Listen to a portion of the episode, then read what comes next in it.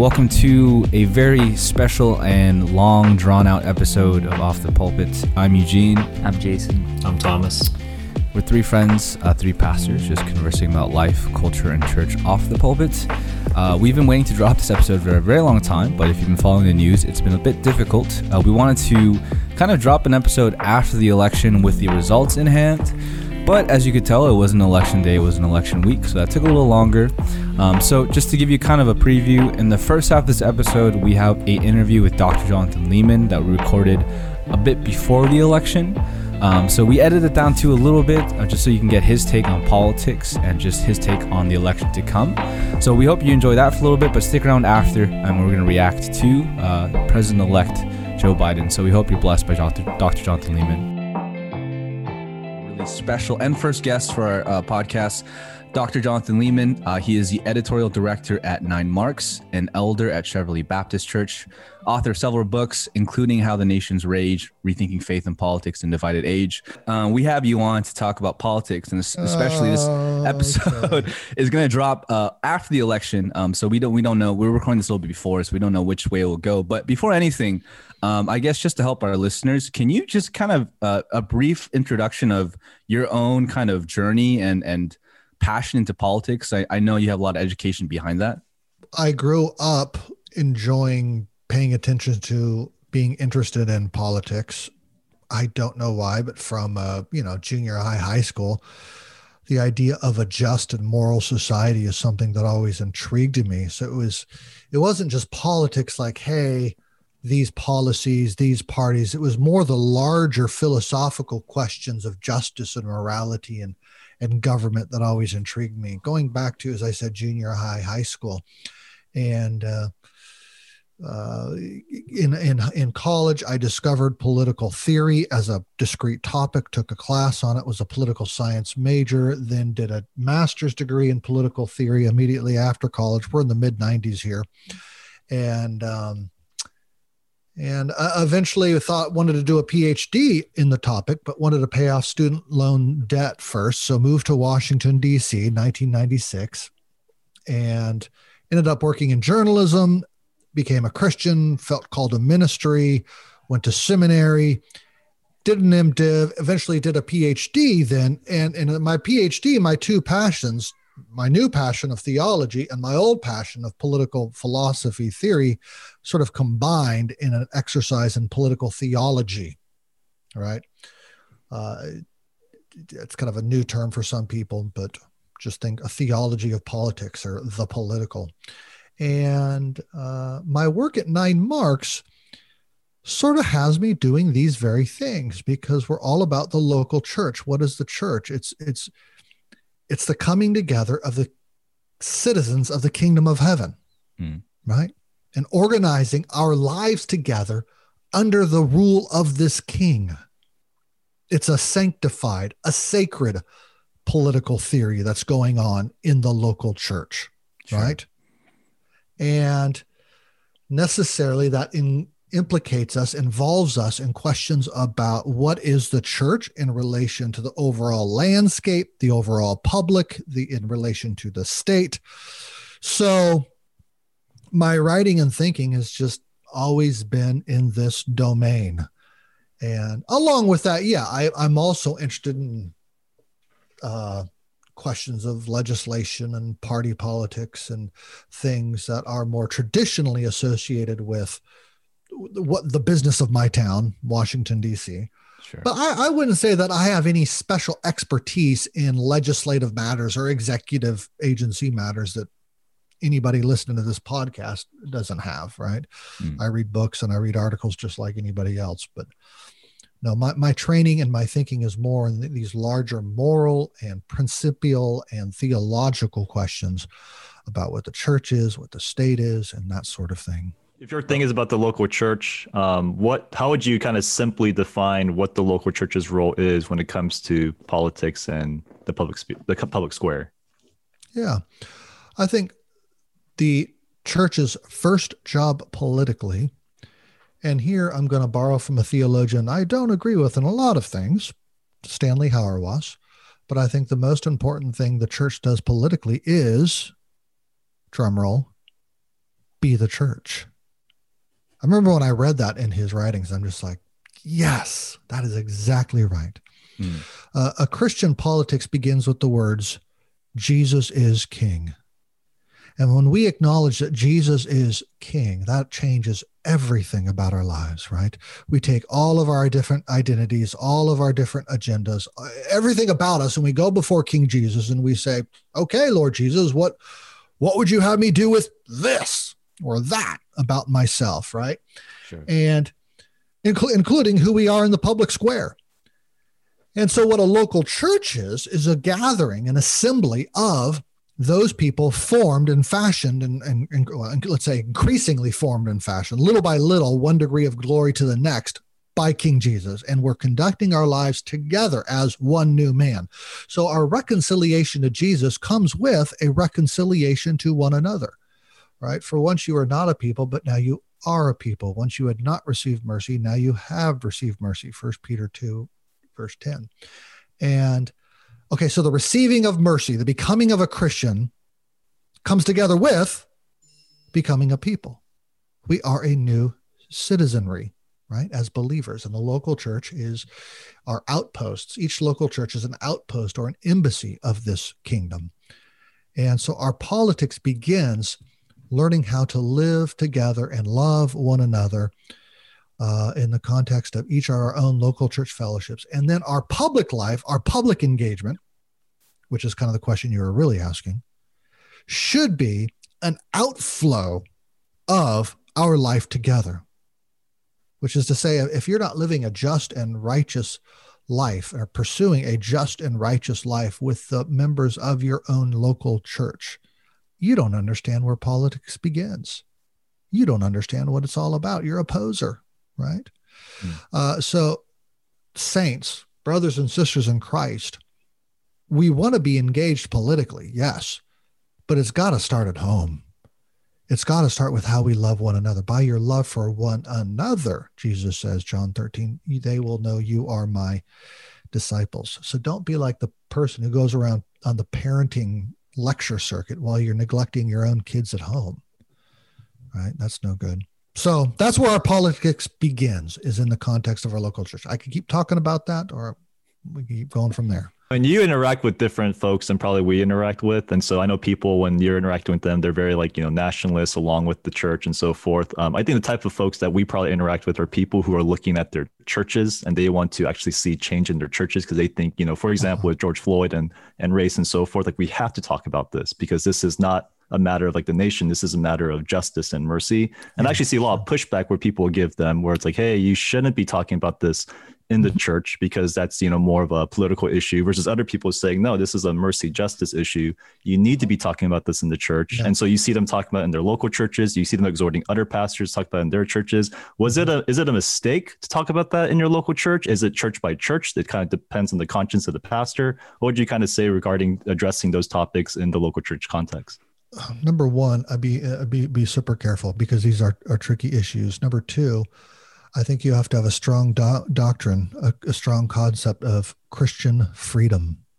Okay, think of Romans fourteen, and the call for the one with a stronger conscience to forbear with the one with the weaker conscience on various disputable matters. Okay, and Number three, that leads us to I think you, we need a strong concept of a distinction between what you might call whole church issues or disputable matters, Christian freedom issues, or to put it a different way, between what I've called or what Robert Benne calls, and I've, I've borrowed from him, straight line matters and jagged line matters. Straight line matters are there's a straight line between the Bible and let's say a political position or a policy application. You shall not murder, Bible, straight line down to, I would say, abortion is wrong. Christians must therefore oppose abortion. And the fact that there's a straight line between the biblical text and our policy application means, I would say, it's a whole church matter. The preacher should preach it. You might even make membership decisions according to it. You cannot be a Christian and support abortion. If you're an abortion doctor, we will excommunicate you. Right? Um, meanwhile, most of politics are what I would call, or what have been called, jagged line. There's a there's a jagged line between your various biblical principles that then inform zigzag zigzag your views on different issues. Say say healthcare, right? Uh, I, I might have biblical principles informing my view of healthcare or healthcare policy, but it it's necessarily going to run into a bunch of different questions that Christians are free to disagree on. So I'm going to leave it in the category of disputable matters. So I have a whole church matters and I have disputable matters matters. And most of politics is over there in the, the disputable matters or Christian freedom bucket. Um, and and what what Christians need, I think, is a strong conception that you have both kinds of buckets and recognize that most belong in that latter bucket. So listen, you can take your stance on systemic injustice or systemic racism and I'm happy for you to make your case for it or against it. But please be willing to come to the Lord's table and don't make it a condition of the Lord's table. Don't treat it as a whole church issue that you're going to excommunicate people because they disagree with you on whether or not there's such a thing as systemic racism, right? Or reparations. Happy for you to push reparations or against reparations, but please don't make it an excommunicable whole church issue. Come to the Lord's Supper with a brother or sister who disagrees with you and and and any number of other uh, immigration policy, you know, healthcare policy, and so many other. I do not like the whole silence is complicity. That's something that you feel has silence is violence. Mm-hmm. Well, so sometimes it can be, but it's just a big bumper sticker that if you slap down in any and all occasions, you're going to do injustice in saying that, hmm. right? So there is a time, Proverbs 31, first eight verses talk about the, the need to speak up on behalf of the poor and the suffering. Yeah, absolutely. So there is a time when when we should speak up. But Ecclesiastes 3, there's a time and a season for everything, a time to speak, a time not to speak, right? So enough of this bumper sticker politics, which I think is just tearing people apart. Uh, so, you know, brother and sister. So, okay, b- back to your original, or kind of both the questions you're both getting at. Um, I think most Christians need a stronger doctrine of Christian freedom. American Christians, especially, need a stronger doctrine of Christian freedom and, and a willingness to love one another amidst our disagreements. Now, there is a time and a place that yet we have to speak clearly. You don't want to be the guy saying Christian freedom in 1959 or 1859 America. You don't want to be the guy saying Christian freedom in 1939 Germany. Right? You, you need to take a stand in moments like those. And and honestly, brothers, these things are often easier to see in hindsight. They require much biblical investigation and clarity, but they also, I think, require just charity towards brothers and sisters who may not come to the same conclusions as quickly as you or I do.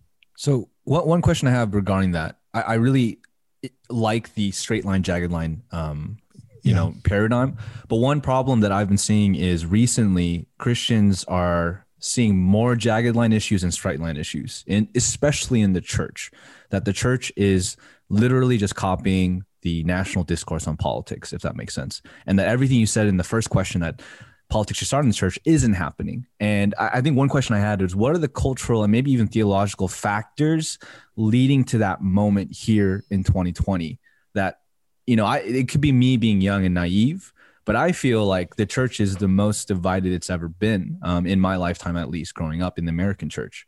I agree. Well, in my experience as well. And I just may be old and naive or middle aged and naive, whatever, whatever I am. Um, yeah, but I would say it a little different than you, I guess. I, I, in my mind, the church is treating more and more issues as straight line issues. Sure, sure. Meant that. We, we, we, uh, I, I, I yeah. Uh, we treat everything as a straight line issue. Yeah, yeah, that's like you don't agree with me on this. I'm gonna, you know, mentally in my head, I'm excommunicating. How can you even be a Christian?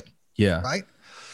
Uh, and we, what what happens when we treat everything as a straight line, whole church issue? Well, we turn up the volume, we turn up the heat, and we can't have good, meaningful conversations with one another.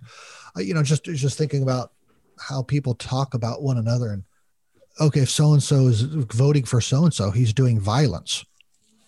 Well, what is that? Well, that's a that's a that's that's a, an authoritative trump card. Uh, pardon the pun. I didn't mean that. That's that's a that's a way of stopping the, the con- There it is.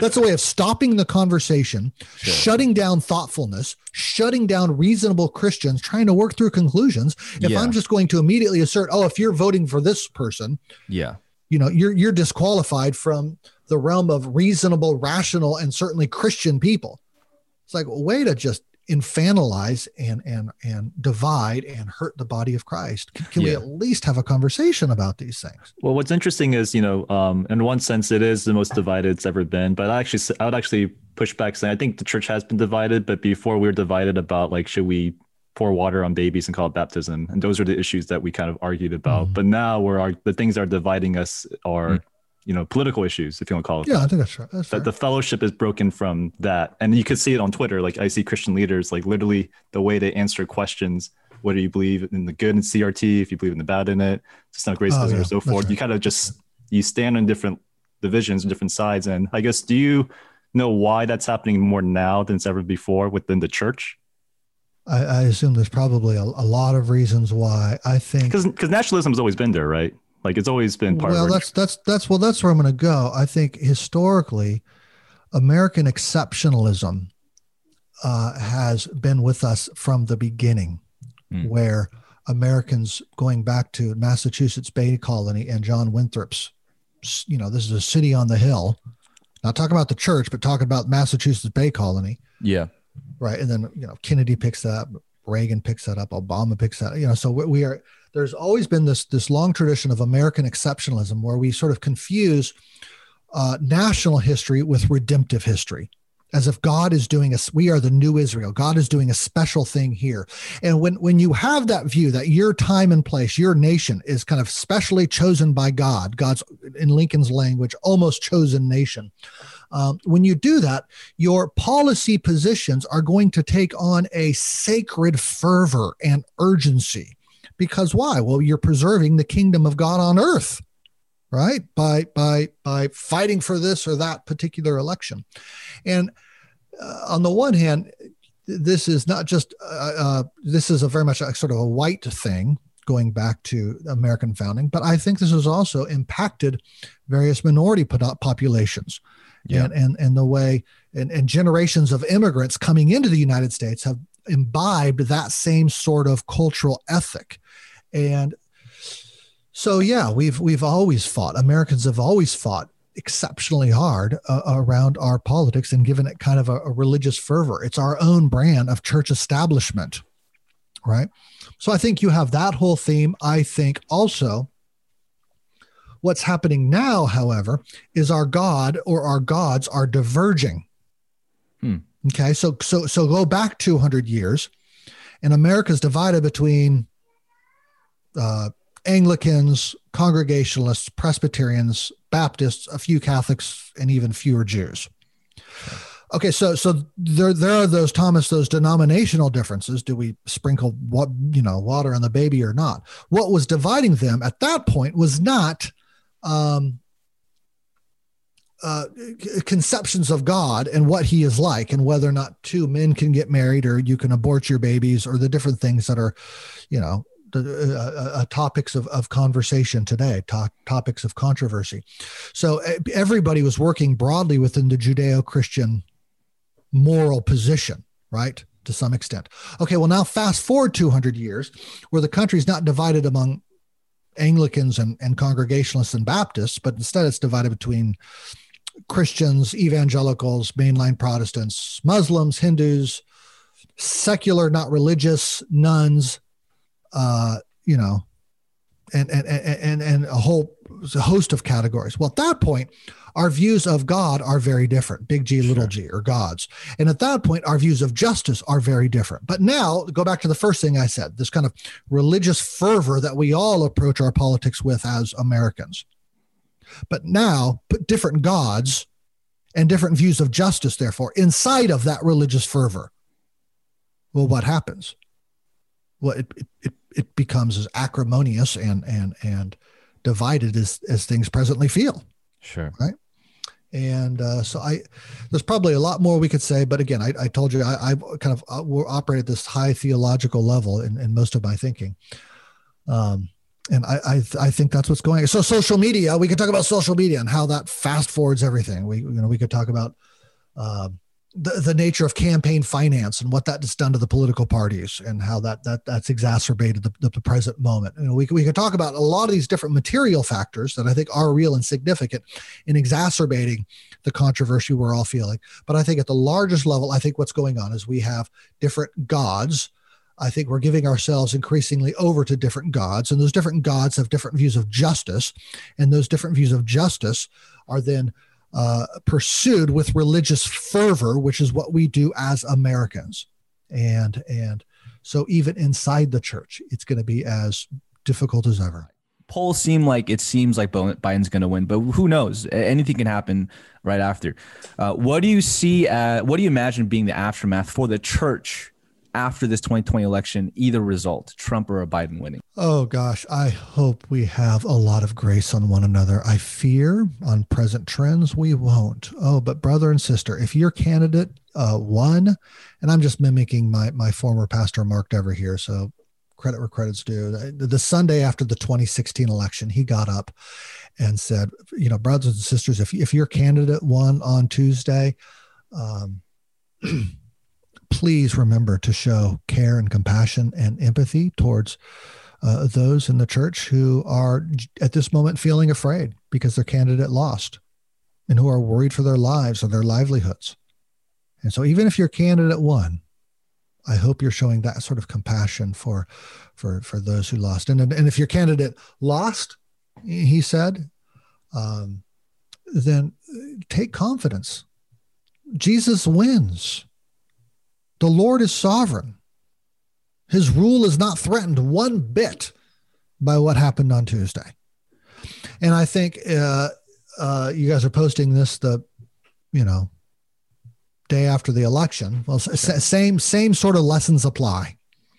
Uh, if, if you if you have candidate if your candidate won yesterday, then certain obligations fall on you, and if your candidate lost yesterday, certain obligations fall on you. And I think those are slightly different quality, different uh, different obligations. Um, and in all of it, uh, win or lose, you know, I would remind you again don't be co opted. God is sovereign. Jesus wins. Um, show compassion to those who, who, who, who may have a, what you would count a weaker conscience. You think you're the stronger conscience one in Romans 14 and the other, okay, fine. Show compassion to those who have a weaker conscience uh, than you. Forbear with one another, welcome one another as as we have been welcomed in Christ, says Paul, and so should you. What are some examples of uh, um, bad responses, and what are some example of good responses or helpful responses that you can see, especially on social media? Don't post gloating is a media. gloating is a bad response, uh, or or or blaming. Like let's sure. let's suppose let's suppose Trump loses I, I could see I could see people who who are big pro uh, Trump advocates going after uh, the moderates. It's like cost him the election. It's your fault. Okay, well that that's going to help a lot, right? Kind of that I told you soism. Is lamenting okay? I, I think there's a place for lament, absolutely, on on either on either side, potentially, depending on the, the issues that that you're concerned about. Um, yeah, so good response maybe lament. I think a good response is to pray for the government that we might live peaceful and quiet lives because God wants everyone to be saved. Right? Mm. So so whether Trump or Biden wins, I hope you're going to pray for him. Right? I think that's also a good response. Is praying for the accepting the Lord's will, his secret will that is, and his providence over all things and then praying that that that Trump slash Biden, whomever, is uh, uh, walking in wisdom, rewarding the good, punishing the bad, uh, doing justice. That's what Christians should should do. A, a bad response is, I think, finally despondency. Right, as if Jesus is not in charge. Yeah, and I, I, I, think it's it's it's understandable why we might feel some level of regret or sadness. I'm not trying to say that's all bad, but finally, that can't move into a kind of depression, or it should not, a kind of deep despondency, uh, as if you you we didn't know the Lord that we serve and the Lord who is the King of Kings. Um, so sadness, yes. Despondency, perhaps not if that makes sense. I think one thing I'm telling my church people is to get off social media November 3rd and 4th. That's um, a great idea. I, you know, to be honest, like we're in the situation because you're on Twitter and Facebook and CNN and Fox, whatever, too much. Um, so one thing I'm going to try try and do is just just not. Is that what you say to them? You say our country's as messed up as it is because you guys are all on social media. Yeah, I tell them straight up. I watch Social Dilemma. I don't know if you watched that um, documentary or not. Um, I think social media plays a big role in politics, in, in good and I think necessarily I the bad right now. Uh, and as politics has been evolving, I think the last four years has changed everything in terms of political discourse, especially within the church. What do you see are the biggest challenges? With either result, Trump or Biden winning, for the church moving forward politically? Boy, that that's a good question. Um, biggest challenges for the church in both directions. I, I think I think uh, if if if if Trump wins, I think we need to continue to do not continue. I think we need to do a better job at being willing to be critical of of those things that would compromise a Christian witness and that Christians cannot approve of. So we cannot give license to boasting. We cannot give license to pride. We cannot give license to racism or, or, or, or racist dog whistling, right? I think we need to be willing to call those things out. Sure. Uh, deceit and lying. I think we need to be willing to call those things out. Um, speak from scripture, speak from the Bible. Um, and be willing to be critical of your own party. Be willing to be critical of of a, a, leader like trump when when he lives and acts in ways that are contrary to the gospel and gospel obedience lest we be in the world's minds allied to that. I think we want to be very cautious about that. Um, I, I i i do uh, yeah a, a, a Biden administration, um, I, I, I do worry about the challenges to religious freedom, both mm. for churches and Christian ministries, but also the average Christian. You know, if you look at the Equality Act uh, and what the Equality Act would require in sure. in making SOGI uh, laws uh, part of the 1964 Civil Rights Act, that could have dramatic implications for every Christian doctor and every Christian nurse and many Christian teachers and so forth. And so I think that uh, with a Biden administration, th- those are the most obviously prominent challenges that I perceive that uh, Christians are going to have to figure out how to deal with in coming years. Yeah. Would you say it's the church's responsibility to equip our members politically? Well, we are, it's the church's responsibility. And if by that you mean the pastor's responsibility and every, uh, every Christian's responsibility to uh, teach them everything I have commanded, right? Matthew 28 19. Sure. So are you teaching the whole counsel of God?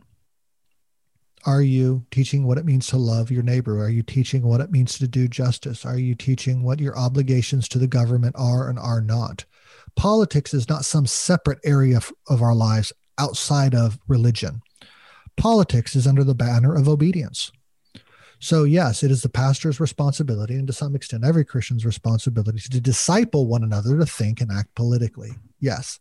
Again, I'm going to go back to straight line, jagged line distinctions now, right?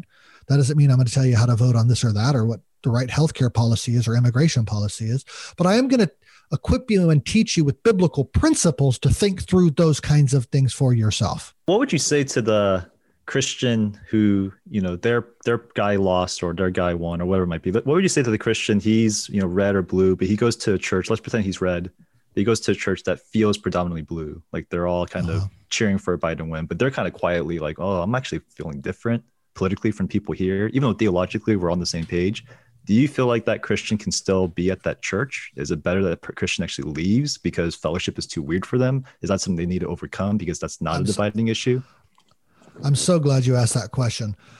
No, I think a, a, healthy church is going to feel some measure of political tension in it. And if mm. you don't feel any political tension in your church, it's mm. all blue, it's all red. I'm starting to wonder if it's a church mm. and not just a gathering of red or blue, a gathering of, of, of this or that party right? And um, um, now again, in some ways, what I'm saying is, I think universally, generally true. I do think the worse parties become, the more we need to increasingly be willing to say, "Oh, you can't go down that route," as as I've said several times in this conversation. Nonetheless, in general, in principle, you should go into church expecting political tensions.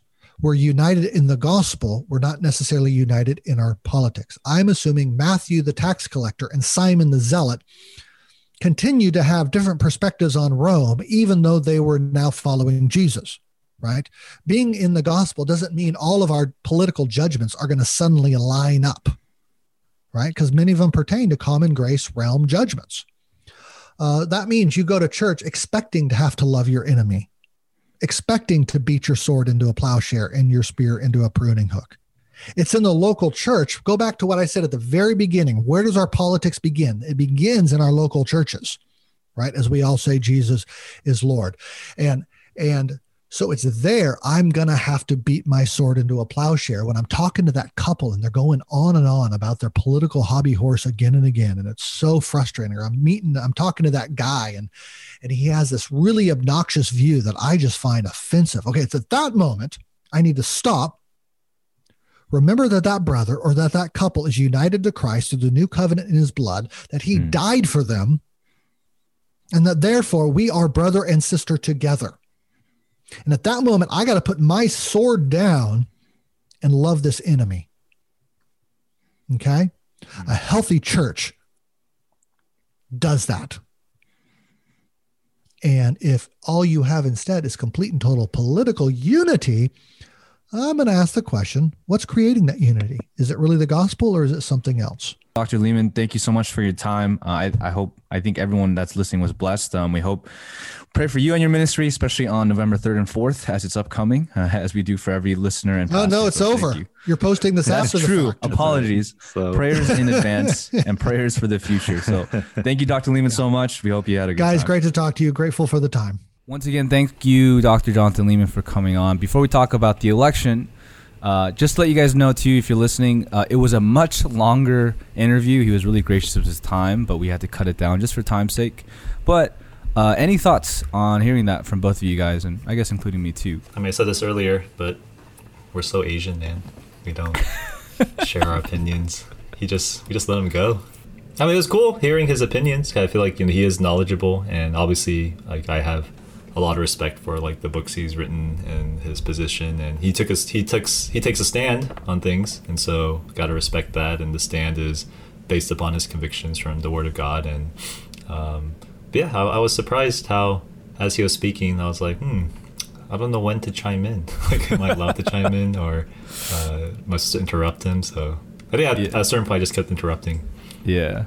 You know, one thing that stood out was like, oh, he really knows what he's talking about, which a lot of people I know, maybe including ourselves, like when we talk about politics, especially as pastors, I was just like, oh, you like, there's so many things that are out there in political theology and just politics itself that as pastors, a lot of the times we don't have the uh, warrant of information to talk about or like the license to talk about. So that's one thing I got about it where I kind of respected oh, he actually knows his stuff. And he's in DC, so that's like the that's center very of all true. that. So very I'm sure true. that shapes the way you talk about things. Yeah. Yeah, I mean, I, I definitely appreciated um, Dr. Leeman's perspective. Um, I think for me personally, even listening back, um, if I'm being completely honest, I think there are aspects of that conversation, I think, given the moment, um, that were a little bit uncomfortable. You know, I think so much of, um, you know, at least what I try to do um, at Citizens, um, what I, uh, the kind of community I try to cultivate in our church is a community where, you know, there is a lot of dialogue and nuance and kind of um, it, feels like there's a lot of legwork that happens at the beginning to kind of yeah to nuance a discussion to you know especially when it comes to some of these things that are very very uh, lightning rod topics um, especially pertaining to politics especially given the fact that um, I think people are on edge on both sides right now. There's a lot of anxiety, um, especially this past week. I mean, I'm sure you guys experience this in your own communities, but I think just that one week of election coverage was like a microcosm of the entire year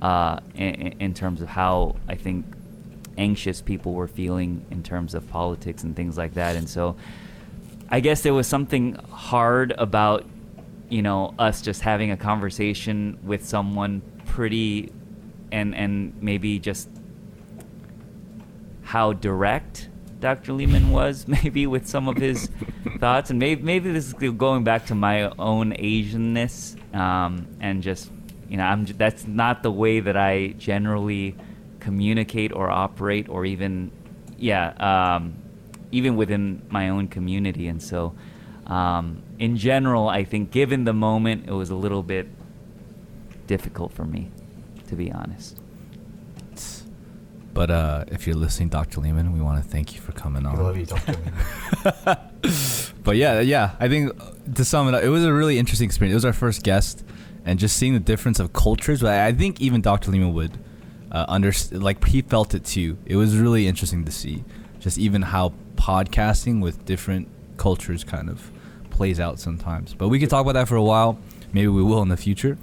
But in the time being, uh, we have for now a new president elect. Joe Biden has won the election um, as of Saturday, November 7th, which was when we're recording, which what a week. Uh, like Jason described, it's been every day something crazy happened. and today was one of the craziest days of all. But yeah, we're gonna try and dissect everything. Let just let you guys know. We usually have like a, a somewhat of a script to go through, but we just wanted to just kind of keep it candid and see where the conversation flows. But yeah, I think for you guys, really quick, Jason and Tom, what what's like, what are your first takes when you woke up this morning and you you saw that Biden won the election, or how did you find out?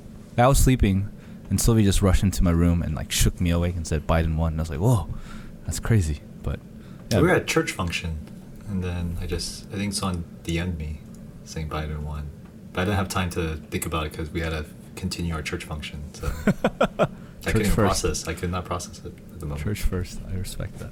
Jason. Yeah, I mean, I, I think I saw a notification on my phone or something, and I had to check like five or six different news sources.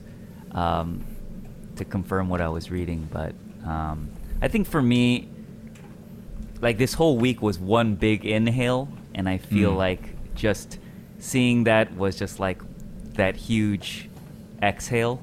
Yeah. Like, um, not necessarily finally it's over, but more like, okay, now we can move on. You know that kind of, you know that feeling of you can't even know how to move forward because there's still so much uncertainty there. And then even just having that one nugget of certainty, it was kind of like, okay, you know, let's move forward now. I guess for you guys, like, what what's your biggest takeaway just from this past week of like not just Biden winning, but this whole like roller coaster ride that we've been on as a as a nation, and even as a church in America too. Um, what's your like your first takeaway that you kind of maybe quickly have uh, reflecting on this crazy week? I remember I was watching that. I don't know if you guys saw it. That Tim Keller, Jonathan Haidt, Veritas Forum discussion, and they're talking mm. about how we can have a true plurality in the nation.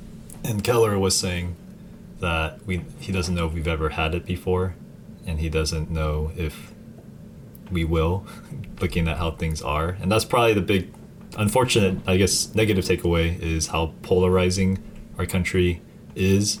I mean, even even if Trump lost, it's still not like being conceded that he lost, and mm. it's still like not over in a, in one sense. And so, um, I feel like that's the biggest one of the big takeaways is unfortunately the polarization, the chasm is stronger than ever, and I don't know if there's a lot of optimism of like that being decreased at least nationally or politically. I feel mm. like the church might be the one place where you can faithfully reflect more of a unity but i think when you even see it within the churches that could be discouraging. Um, and so that's actually one thing i appreciate the most about one thing Leeman said is in the church can you find people who are politically different than you but you're united in the gospel, and there's still that sense of unity. But yeah, that's that chasm and that polarization that's happening in our country. I think that's probably, unfortunately, a negative takeaway I got from everything. So like, for me, kind of going off of Tom, but on, kind of on the flip side, I do.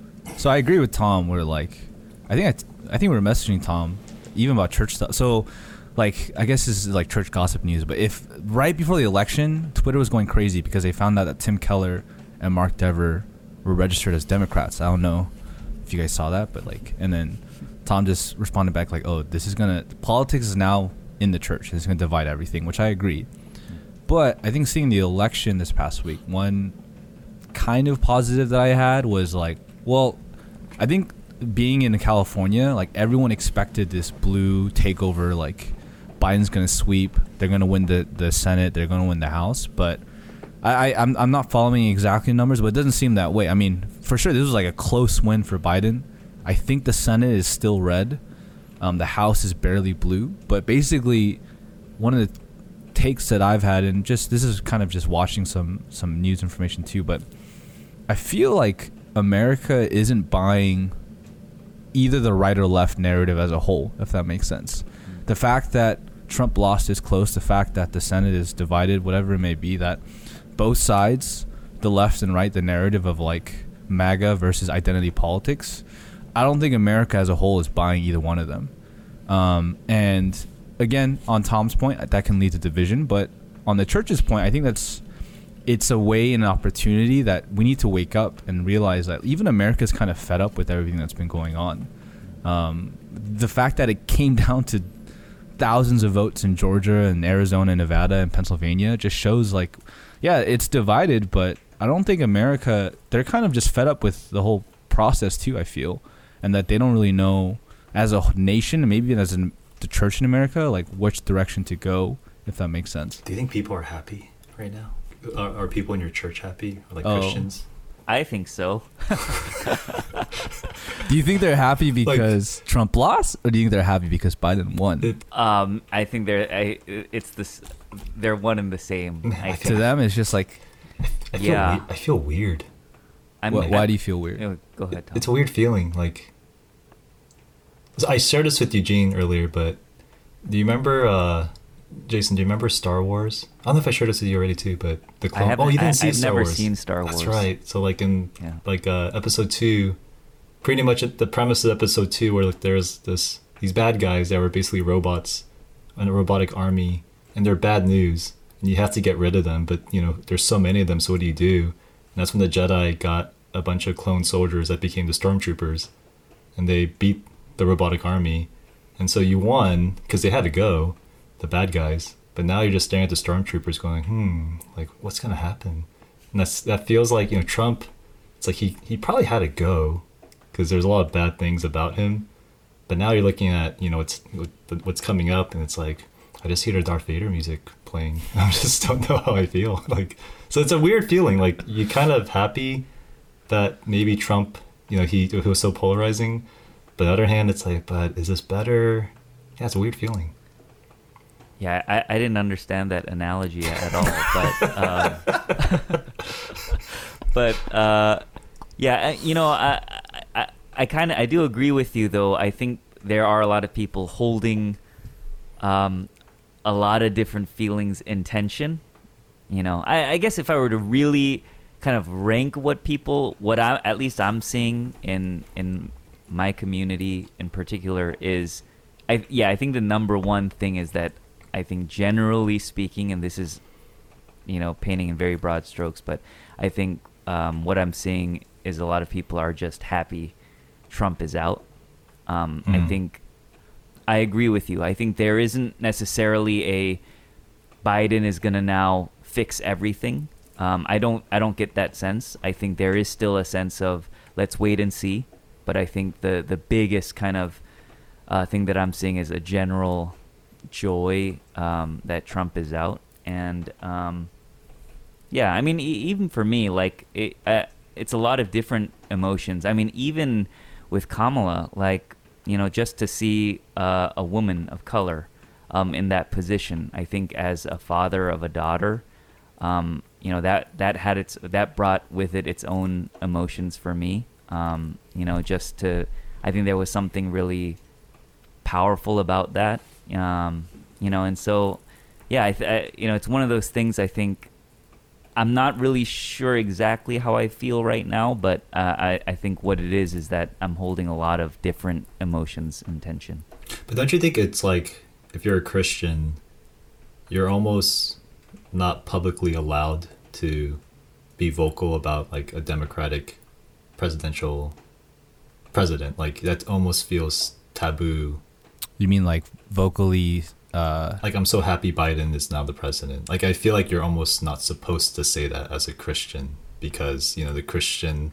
I mean, it's it's kind of weird if you say that. You shouldn't be necessarily aligned with the red or Republicans, but it feels like the subculture is if you publicly endorse saying I'm so happy that a Democrat is president, that feels almost illegal or Man, shouldn't be doing that. is- that. that is absolutely not the. Uh, oh, is that not your context at all? Not the not in Oh, my okay, context at it. all. Yeah, people people are are loud and proud um, with it. But I, I will say that um, I think in my role right now as a pastor, I will say that um, you know if I'm being honest, I I'm very a lot more mindful of what I post, and you know, it, and it's still something that I'm getting used to, understanding just. Um, that there is, you know, I have my own personal opinions, I have my own leanings about certain things, but also understanding that um, in my role, I'm serving a broader community of people, and so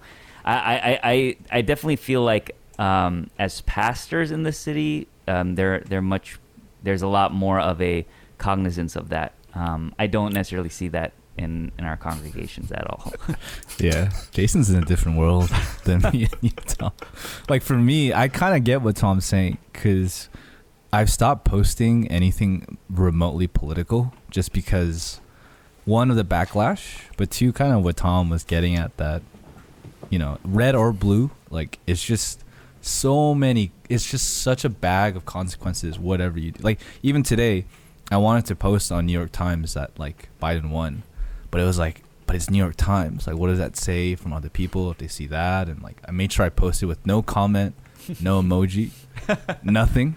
I don't know. Like, is am I erring too far on the side of like con- being safe? I don't know, but We need to do an episode on on like just the thousand thoughts that go through our minds before we post or say anything.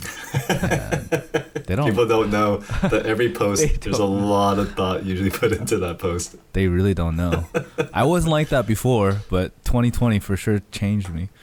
Um, but so talking about posting and everything, what one question I had in my mind, and I think a lot of our church members probably going through is in the next couple of days, especially next week, uh, what is some advice you would give and how you, as a church member or a member of your church, you know, of all our churches, should react and act accordingly to this election?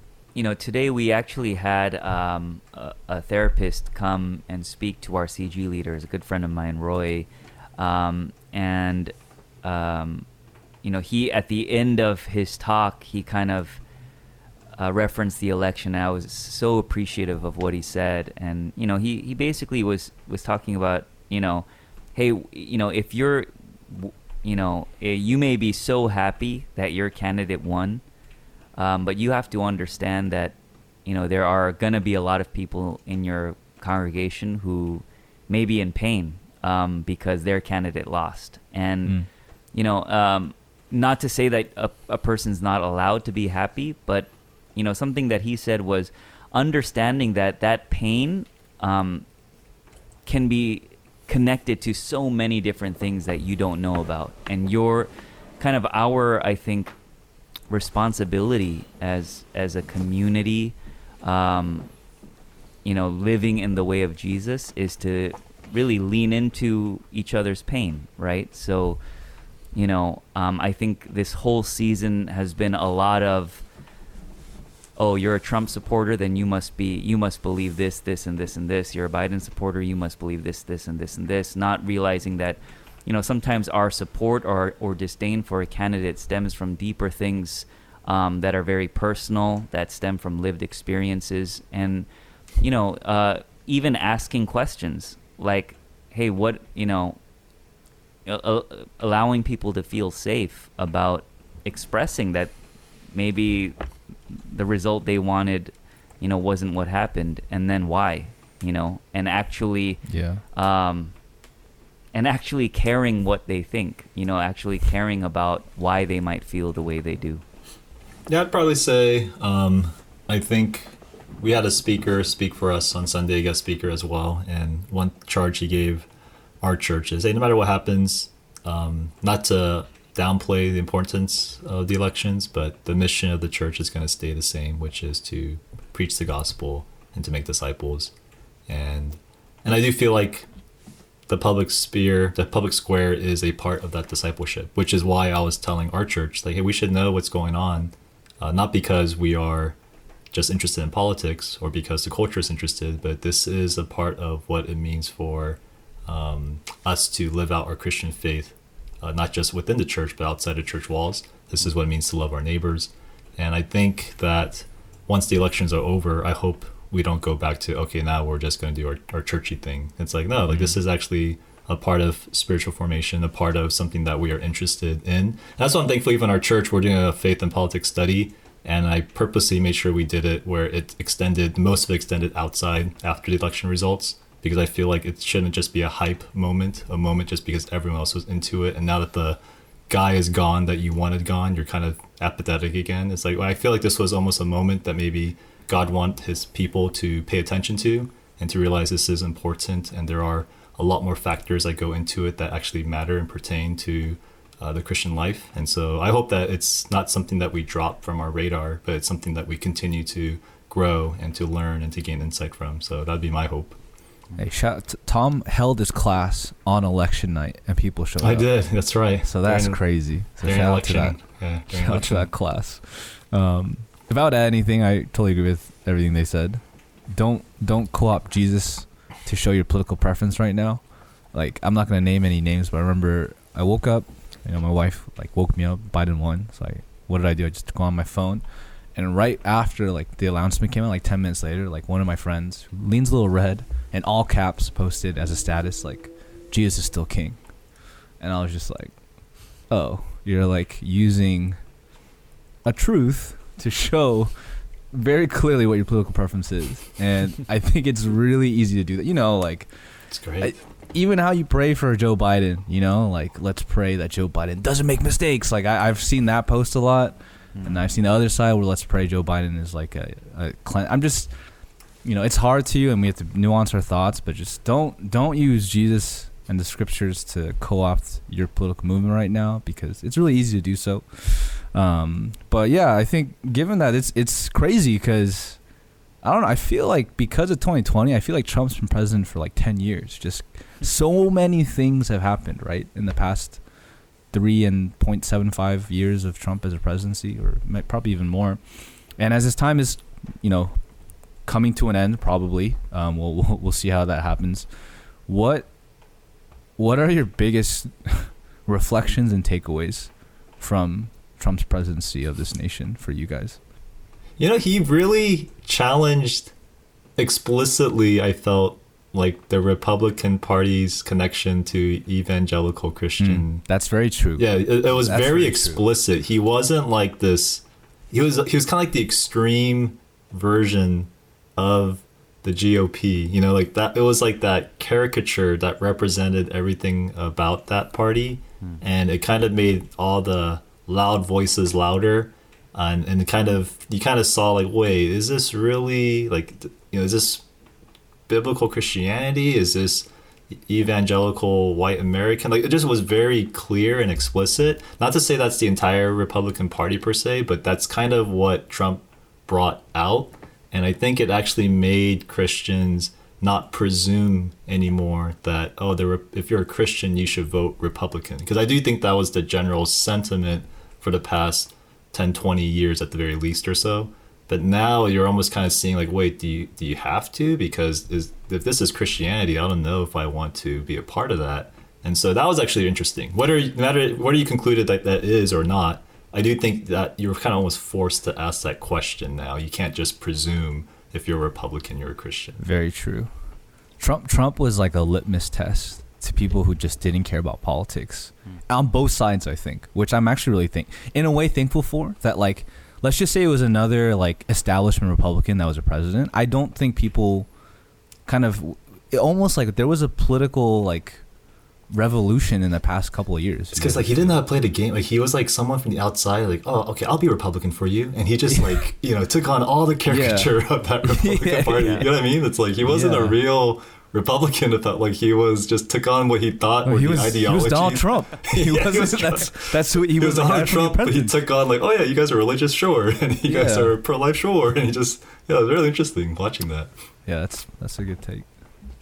Um, yeah, I mean, I, I, I think more than any other presidency that I can think of in recent memory, I think the question of character um, was raised a lot.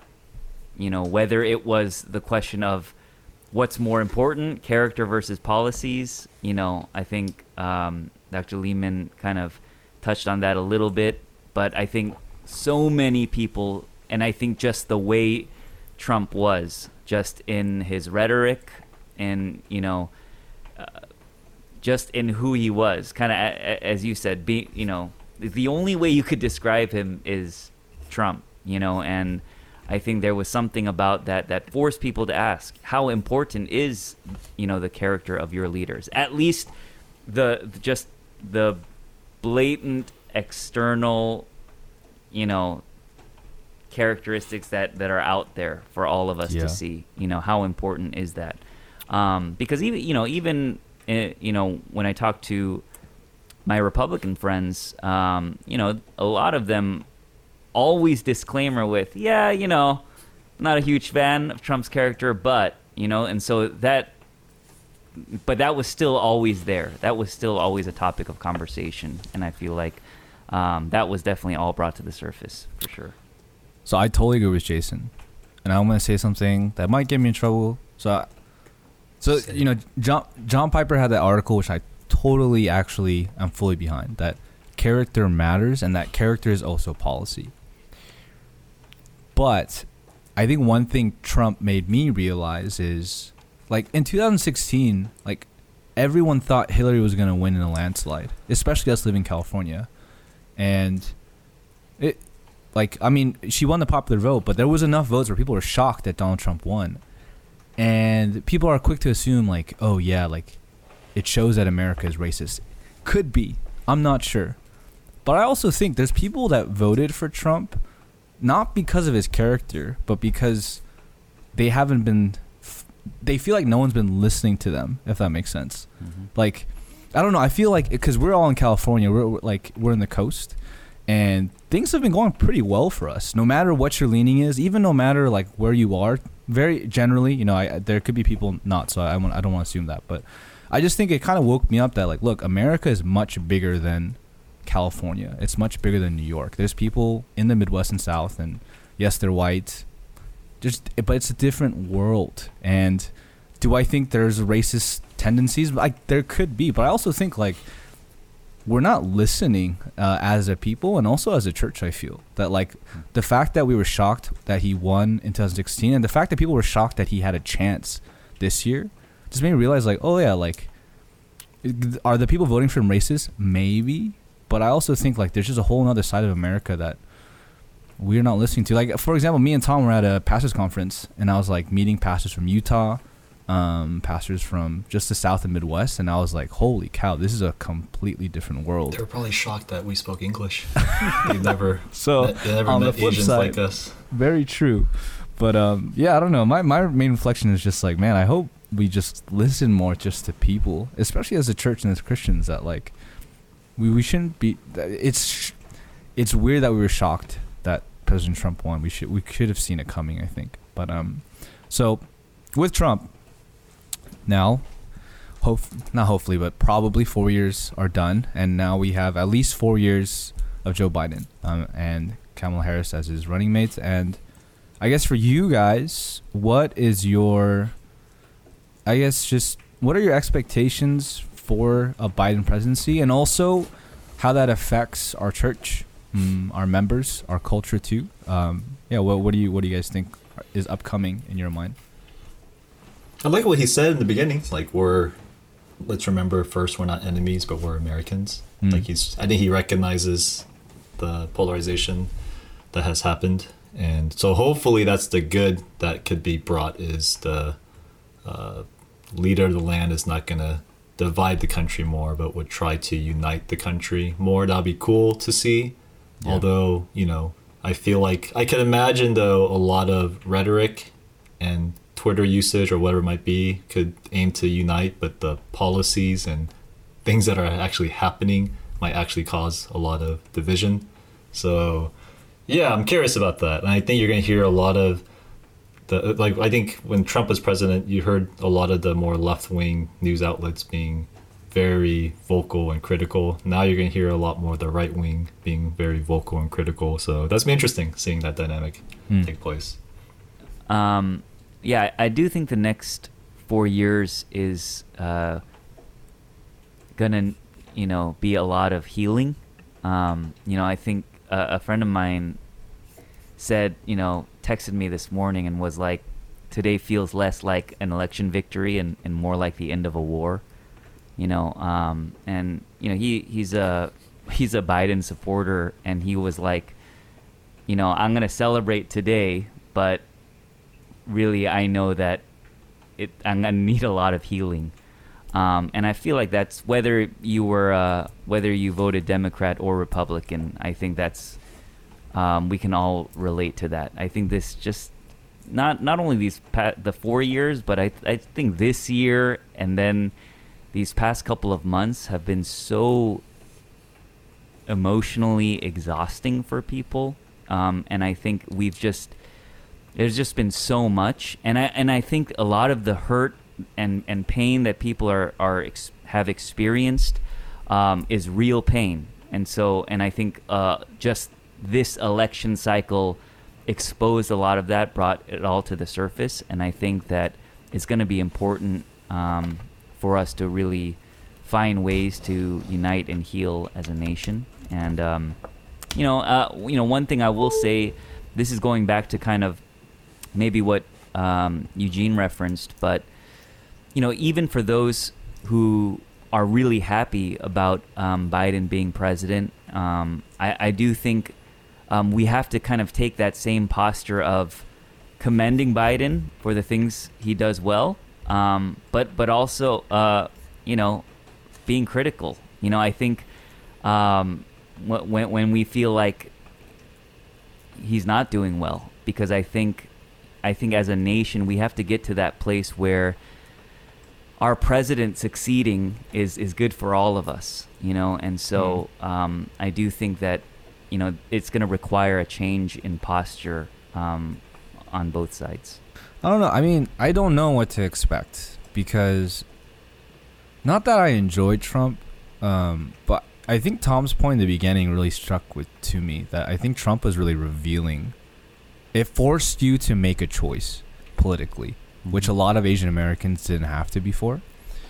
I wonder what Biden will do. I mean, it was really it was really refreshing to hear a presidential speech that felt presidential, um, that felt like oh this is yeah this is going back to you know going back to the ordinary, um, which you know was mundane, but I kind of missed.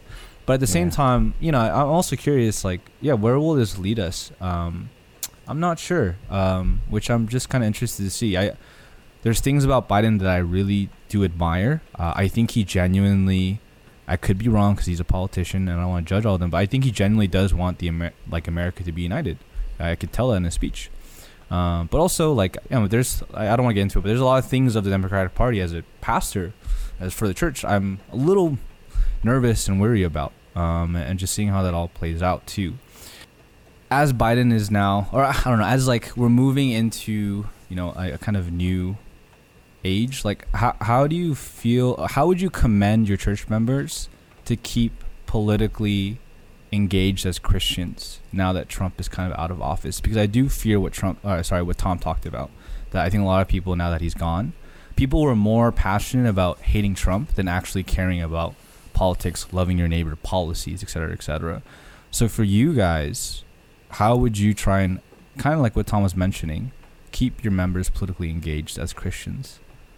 I really do think it's about seeing the role of government that God has in the land. Just I said this to our church before, or people in our book study.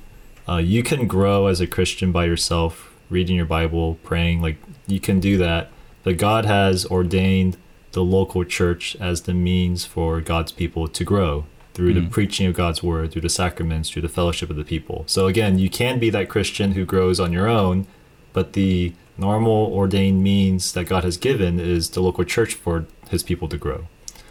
In a similar way, can you bring justice to the land and mercy by handing out sandwiches in the park and feeding the homeless at a soup kitchen that your church volunteers for? Sure, that's nice, but the ordained means for God to bring justice and mercy into the land is actually government. That is the ordained means. That's Genesis 9. God has made sure that, that when humanity came together and were living together in light of sin, that he would ensure that there would be justice that needs to be rendered by the sword. And so, to me, I hope that this could kind of wake us up a bit to see that, of course, still practice mercy on the streets, but also seeing that the main means that God wants to practice mercy for his people, the ordained means, is actually the law of the land.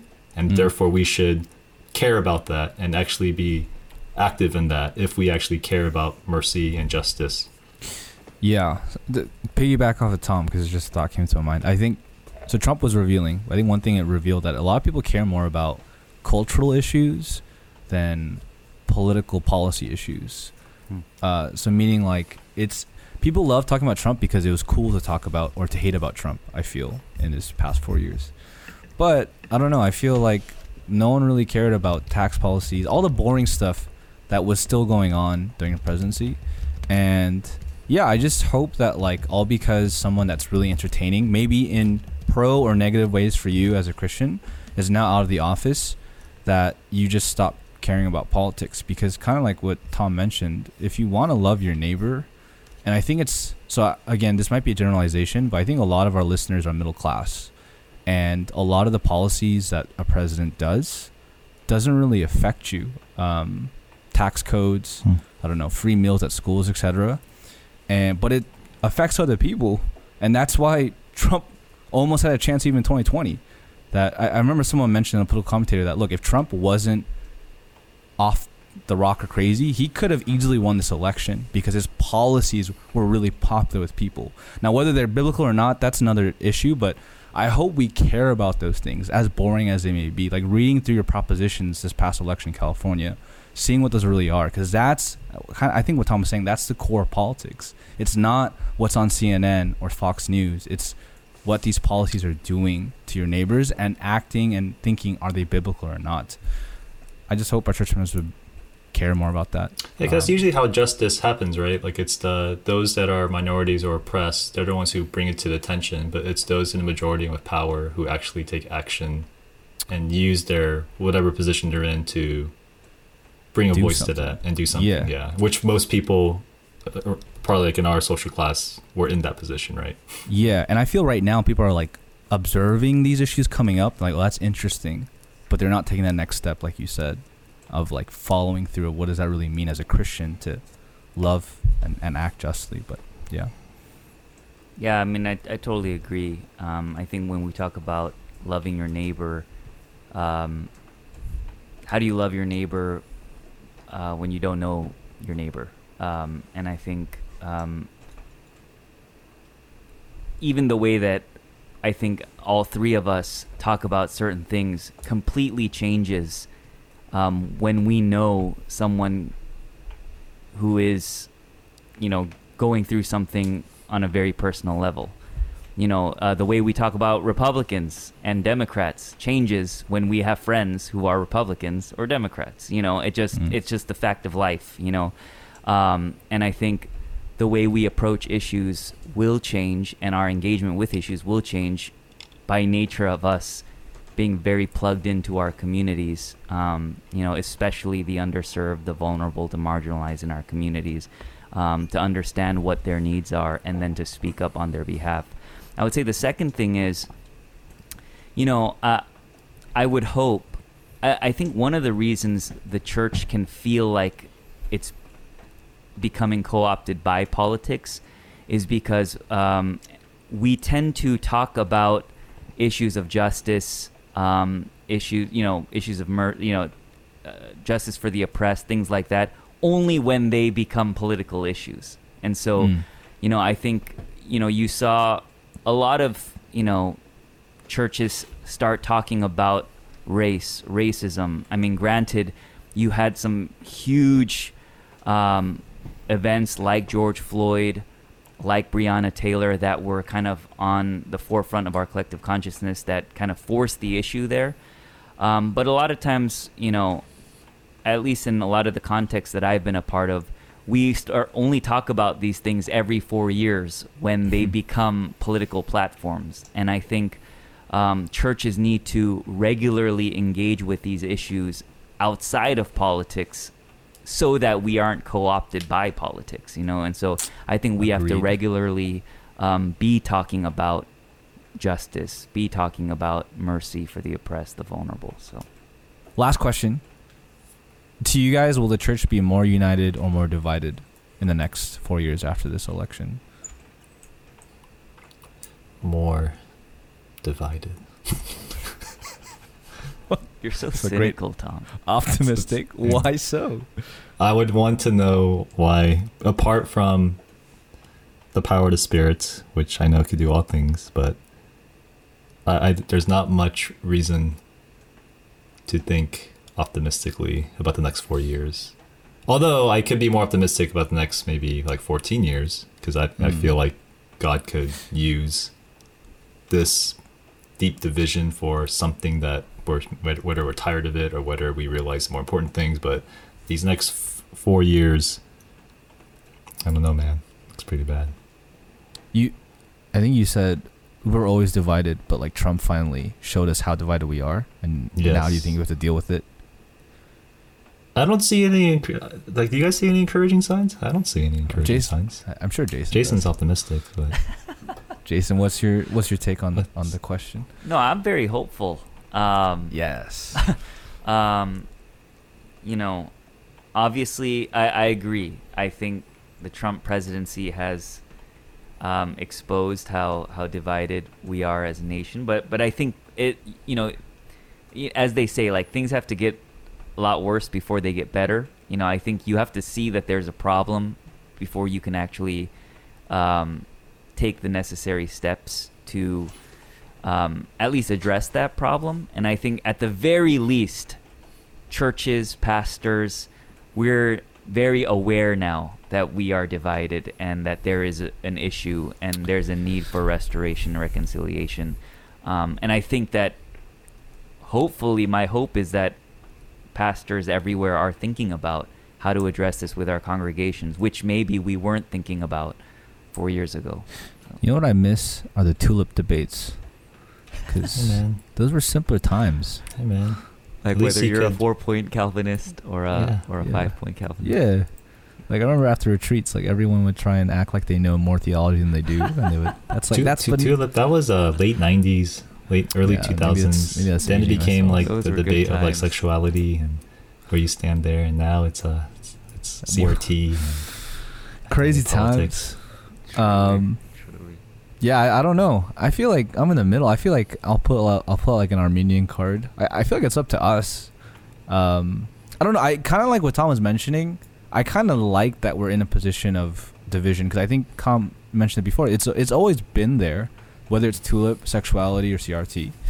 But uh, I think now more than ever, you have to deal with it. And as Asian American, especially those in the church, like, well, we have to deal with it. There's tension, and what are we gonna do? Um, we usually play it safe and everyone's homogeneous in a lot of our thinking, but that's not the case anymore for a lot of churches. So I don't, as a pastor, I don't like that, but as a Christian, um, I do find that a little encouraging that we can finally live out the epistles rather than fake that no nothing's going wrong in our churches and you know the the worst problem is porn and not that it's not a bad problem but um, I hope our Or, or one good thing, like so, Jason gave me a little bit of hope there. One good thing I think, is we now know, or at least mainstream evangelicalism, they should now know that the way we're doing things does not work.